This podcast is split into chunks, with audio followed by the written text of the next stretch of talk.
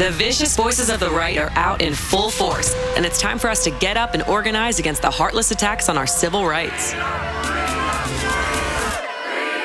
Start your morning diving into the headlines and issues that matter to our everyday lives, speaking with change makers and hearing from you, our listeners.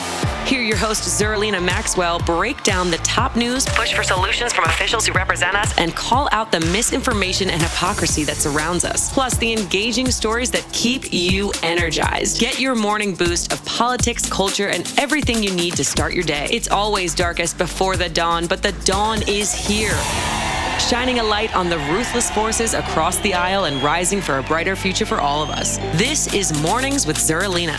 Welcome to Mornings with Zerlina. I'm Zerlina Maxwell. Joining us on the phone is historian Kevin Kruse, who is one of the authors behind this anthology of essays called Myth America, which we are going to jump into today. Thank you for so much for being here. Good morning. Hey, great being here. So I, I feel like today is the perfect day to have this conversation because earlier in the show we were having a discussion, and I don't know if like I'm totally correct about this, but I think it is worthy of discussion um, about whether or not the the use of the word woke by conservatives um, just is sort of like their substitute word for black. Like they want to criticize things as being like too black, but they say woke instead. Um, but before we even get to that nuanced part of this conversation, I want to ask you why you decided to put this anthology together. Like, why did you get your historian friends together to do this? I love historians. One of my best friends is a historian.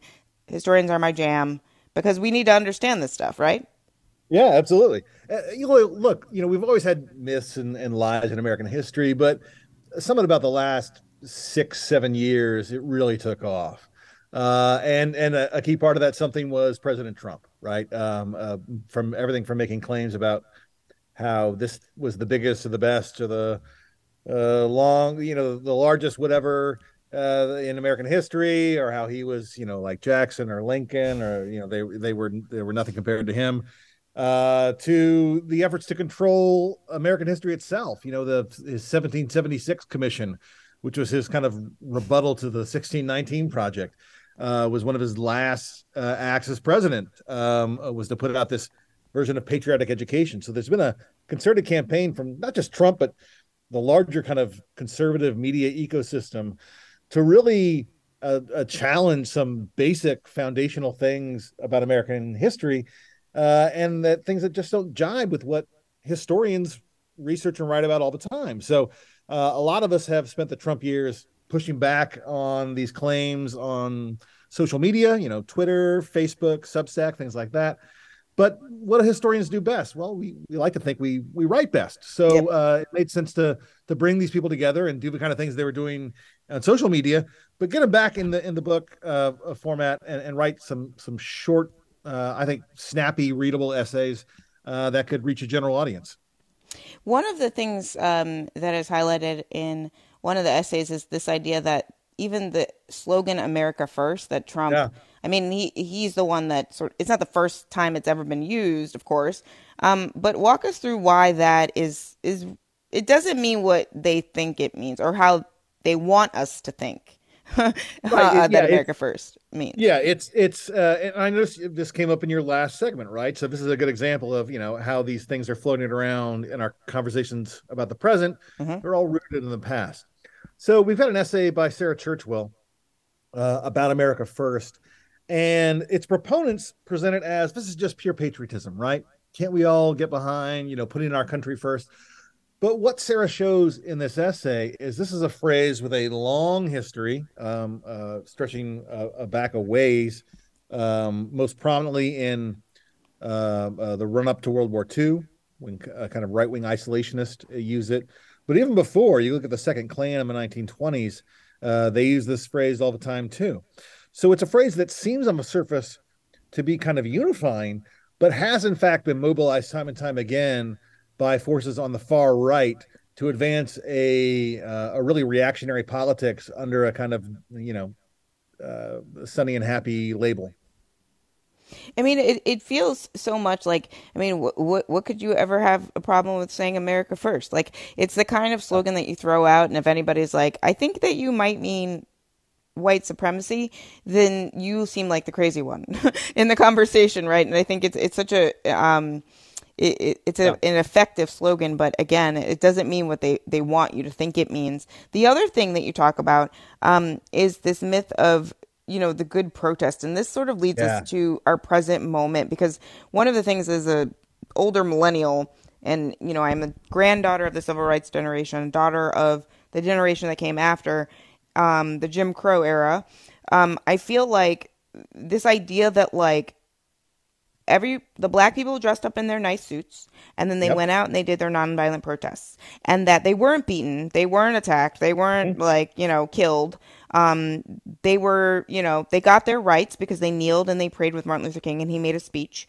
And then everybody in america including all the white people that you see in photos of like ruby bridges they were like okay we'll accept this civil rights for everybody. Like this myth that in the yeah. civil rights era like civil rights were won and then it was over. Yeah, yeah, you know, you you said it perfectly. Uh, uh, and this is an essay he's early by, as you know, by uh, Glenda Gilmore, who's a, a historian from Yale, uh, and it's a, a, brilliant piece. And you may say, okay, so what's wrong with saying Martin Luther King was great, the civil rights protests of the '60s were great? Well, the problem is, just as you describe it, if you sterilize and sanitize what those protests were really about, yep. if you reduce the demands of the civil rights protest to that one line we heard time and time again from conservatives yesterday about uh, uh, the content of their character. Uh, the only line from Martin Luther King that people seem to know. Uh, if you reduce it just to that one thing, if you have an image of your mind, as you described it, of uh, the protests as being well-behaved ministers in suits and ties, um, you know, uh, peacefully parading through the streets and no one objecting, and you assume that everyone um, uh, supported these these things. They were wildly popular. What's the big deal? Well, the problem is that's not the case, right? right. Uh, Martin Luther King made radical demands uh, on America, demands that uh, Americans, uh, I think, should still find challenging today. Uh, much less of a time of racial segregation, his, his, challenges to poverty, to militarism, things like that. they were very disruptive. They were very unpopular. Um, the March on Washington itself, you know, I, I, I tweeted out a poll the other day uh, it had some like 27% support going into the the march. It was not seen as something popular. It was disruptive. It was going to, you know, disrupt traffic and business. The, the complaints you hear about Black Lives Matter today. yep. Yep. And I mean, so they hold yeah, up, go ahead. They, sorry, they, so they hold up that, that good protest, right? And they say, oh, look at how great that was. and they use that to shame yes. contemporary protest, right? To say, well, unlike Black Lives Matter, King knew how to do this. King had a limited thing. King was popular. No, there's a direct line of continuum between the protests that King raised, the exact topics King complained about. Police brutality was something King talked about all the time, and the protests we see today. And so this myth of the good protest is meant to kind of sever the tie between those two when there really is a strong level of connection between them. And that leads me to the conversation we were having earlier in the show, which is now I've done, I do this thing in my brain where when they say woke, I just insert black. And this yeah. is why I think I do that because what they're trying to do is to speak to their base and signal to their base that Democrats, they're trying to push for civil rights for black people. You know that you didn't like that. You didn't like that in the mm-hmm. 1960s. Right. You didn't like that in the Reagan era. You didn't like that in the 1990s. That's why you did the war on drugs. I mean, talk a bit about I mean whether or not you you think that woke equals black you could totally disagree, but just curious your thoughts on that since we were discussing that earlier in the show, but also how that criticism and that critique, using the word woke as a bad thing, like we don't yeah. want to be woke, um, is is strategic for right wing media and conservative politicians in this moment as they try to rewrite this history. Yeah. I mean, I think woke, it, and I'm sure in some people's mouths, it it means black. Others, I think it means it's kind of the latest version of you know politically correct or, mm-hmm, or, mm-hmm, or tropes mm-hmm. they've used. They all mean the same thing. It's a desire not to reckon with the realities of, of what actually happened, right? Yeah. So those are they, they sneer about woke or PC or things like that. Is that sounds foreign and and odd and kind of based on theory, right? And, and, what we've seen with a lot of these uh, uh, the complaints they're pushing back on they're grounded in fact, right? And so you can look at the fight over critical race theory, right? Well, critical race theory sounds very broad and ambiguous, but if you again talk about uh, the nuts and bolts of it about how the law is applied unequally on the ground against African Americans as opposed against white people, uh, it's kind of stark and obvious, right? And, and, again, this is something that the civil rights community has been complaining about. To go back to the last conversation, back to King, uh, and so there's been a long, uh, a long continuum of of pushback against this. Uh, and so the only way to dismiss it is either you you acknowledge the details and you have to wrestle with them, or you just pretend it didn't happen. You pretend it's not a, a real complaint. It's just woke. That sounds silly, and so dismiss it. It's it's it's so frustrating, but it but we need to we need to sort of confront it because I feel like for me the reason why history is my one of my favorite things is because it's it's how you understand what's going on in the present. If you don't yeah. understand history, you can't understand what's going on. Like if you didn't know American history, you would have been like you wouldn't necessarily be able to contextualize a Confederate flag being yeah. wielded at the insurrection. Exactly right. Yeah. Again, we, you know, we constantly speak in a shorthand that invokes the past, right? This is like the Civil War. This is another mm-hmm. Watergate. This is the mm-hmm. second civil rights struggle, right? So we're constantly invoking those things. And so it really is important that we have uh, not just an awareness of those historical facts, but an understanding of them, right? And again, that's the, the purpose of this book is to try to really uh, fill in for general audiences uh, uh, in, I think, an engaging, entertaining way. Uh, some of the backstory so they, they can understand uh, the present and the future uh, by first understanding the past. The other uh, myth is American exceptionalism. I love this because yeah. we're living through our pandemic moment.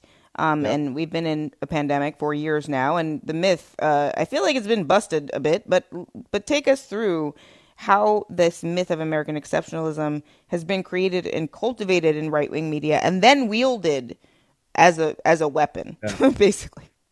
Well, this is this is a great essay by by the one non-American historian in our group. It's my colleague uh, David Bell, who's a historian of revolutionary France. And so we got someone outside of American history to look at this idea of American exceptionalism, uh, and it's a great essay because he says, first of all, he finds the origins of this in an unlikely place. It's Joseph Stalin who first popularizes this term, and it's it's a, it's a ways to say, well, why doesn't America follow the usual rules, the rules that Marx said would lead a country into communism? I said, well, it, it's exceptional. It, it, didn't have you know feudal past. It didn't have all these other class problems, but it gets picked up and popularized in our own time by somebody a little different, about as radical, uh, but on the other end, Newt Gingrich, and so Gingrich starts popularizing this term basically to set America above and apart from the rest of the world, right? And we don't have to we don't follow the other rules. We're America, right? Uh, and so that's the uh, uh, that's the idea that comes out that not only is America better than other countries, but just the rules don't apply, right? So you can't draw comparisons between you know Western Europe having uh, universal health care or things like that. You can't draw a comparison between them and us. We're on our own. And, and again, what David Bell shows in this this essay uh, is that that's uh, that's not as true as as people have said, but also it's got a, a really interesting lineage. That is fascinating because I didn't know either of those details. I didn't know I didn't know it started in, with Stalin. I probably could have guessed if you had like put me, yeah. you know, under some sort of duress. I probably would have guessed Newt Gingrich, but you know, because most bad things originate like but well in terms of the bad faith of the our current political debates sure. most of them originate uh, in the era of Newt Gingrich um but, but I um but I but mm-hmm. that does surprise me as well um talk a bit about the how the right wing media is a part of this and even the mainstream media frankly in how we frame our debates i feel like a lot of the ways we talk about stuff it just makes it it fans the flames of white resentment in a very yeah. particular way. Talk talk us through that. Well, I mean, so there there are kind of two sets of media here, right? So the right wing media, I think, is in a lot of ways um, uh, deliberately cultivating uh, a lot of these myths, um, uh, myths that. Uh, we've got chapters in here on how the New Deal didn't work or the Great Society didn't work. Myths that you know you would hear on on Fox News as a way to discourage people from supporting the government from trying things like that again. Um, a lot of the myths are uh, really, uh, really racialized, and these are ones that go beyond simply the right wing media. So a great example here is the um, uh, the chapter by Larry Glickman about white backlash. And this is a term a lot of people have used, uh, people on the center and left as well as the right. Um, and as as Glickman shows in this piece, it really excuses a lot of the people involved in these backlash actions by making it not a movement, right? A backlash has to have backlashers, right?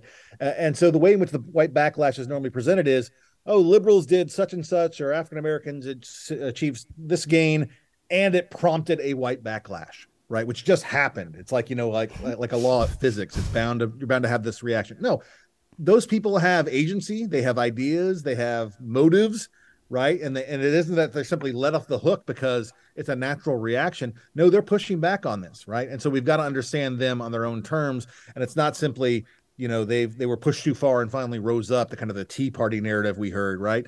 But rather uh, they are actively engaged in this. But also they they don't stop. It's not like you know the backlash starts and stops, right? I think right. Th- this is the other the other thing I think people always need to to get right? The, the the attacks you mentioned on black lives matter those narratives they were always wielded against anybody who was coming yeah. out and asking for civil and human rights and they just repeat them. Yeah time and time again. I mean and, and this is uh, uh you know a running theme um, throughout the book throughout american history of the way in which um uh the the constant um uh, some of the the racist structures remain constant, even though the the dynamics change. So Erica Lee has a chapter on on immigration, uh, and it exposes this this myth of, of they keep coming. We hear this, mm-hmm. you, know, you see in um, uh, ominous videos about the caravan coming to the southern border or whatever it is every midterm election. Uh, and as Erica shows, this has been a constant in American history. It's just the faces of the immigrants have changed. Yep. You know, in, in the mid 19th century, it was they were warning about, you know, my ancestors, the Germans, right? And then it was the Irish. And then it was the Italians and the Greeks and the Chinese. And then it was Eastern European Jews. Uh, and then it was finally Latinos, right? Uh, and and the, the the panic, the target of the panic has changed over time, but the tone of the panic has been a constant, right? Uh, and so it shows that there's a real uh, long story here, a continuum on which uh, uh kind of nativist politics play out. Uh, and what's remarkable is that, you know, one generation's uh, um, people were fear mongering about, you know, oh my God, here come all the Germans. a century later, they're the ones doing the fear mongering. You know, right. German Americans talking about, oh, here come all the Italians, right? So it's this constant cycle uh, and it's a little bit ironic that we wind up, uh, you know, uh, uh acclimating the, the people who we were warned against uh, just a generation before. Uh, but it shows how persistent and how tough to uproot a lot of these myths are.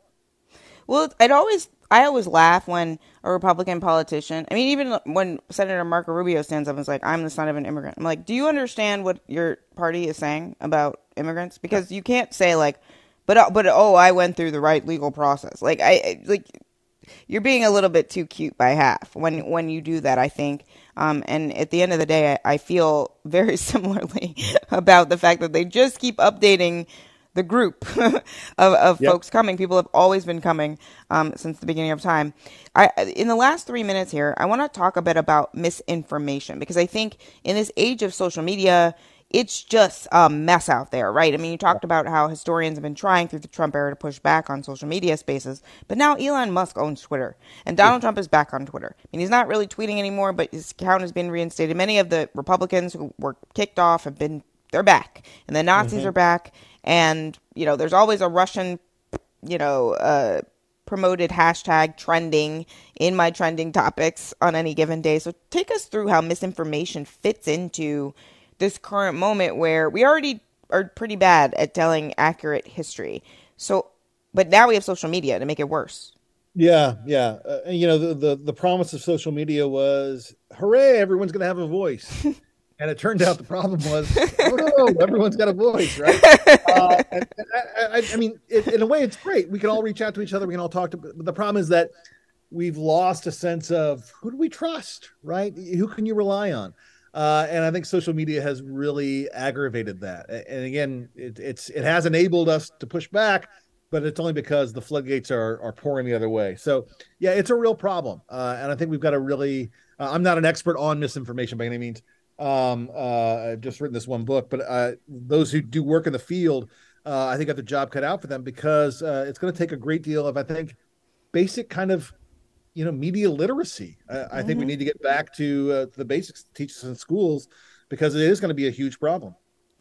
I am worried about that, um, especially because it, I think COVID is is the perfect example of this. Even though it's it's not a it's it's a separate topic, right? And I think that it's a perfect example because science is science. Like mm-hmm. it's different. It's different than history.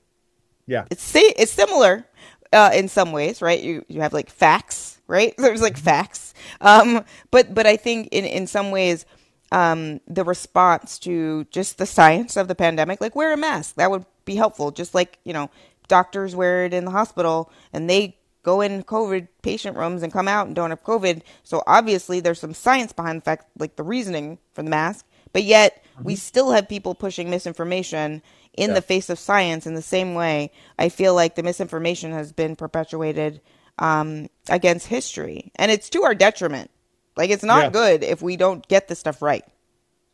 No, no, and I, I think the COVID stuff shows, uh, you know, the real stakes of this. Uh, you know, somebody misunderstands, uh, you know, the Republican Southern strategy. Uh, they're probably not going to die, uh, but if you, uh, you know, misunderstand COVID mm-hmm. uh, and and uh, and don't take the safety precautions you need there, yeah, it can be really serious. So I, I think it shows just how stark this problem is. And you're right, it's not just history; it's it's it's across um, uh, a range of fields. There's been a real not just mistrust but distrust of experts uh, that mm-hmm. they're somehow uh, you know running some kind of scam on us uh, and and I think it's really dangerous. I'm like Anthony Fauci just wants you to be alive. That's it. Like he wakes up every day wanting mm-hmm. you to mm-hmm. survive. I feel like that's he? his motivation. And uh, and you're like, no, Fauci is a criminal. And I'm like, he just wants you to live. Like that's he yeah. just wants you to live without long COVID. That's it. Um, historian Kevin Kruse author and, and uh, co-author of the book Myth America, which is an anthology of 20 essays by a number of historians. We've talked through many of the topics, and I think this is a it's a timely book, and I, I hope a lot of you go out and get it because we need every person to know this history so that you can push back uh, when these myths come up in conversation and in our political debates.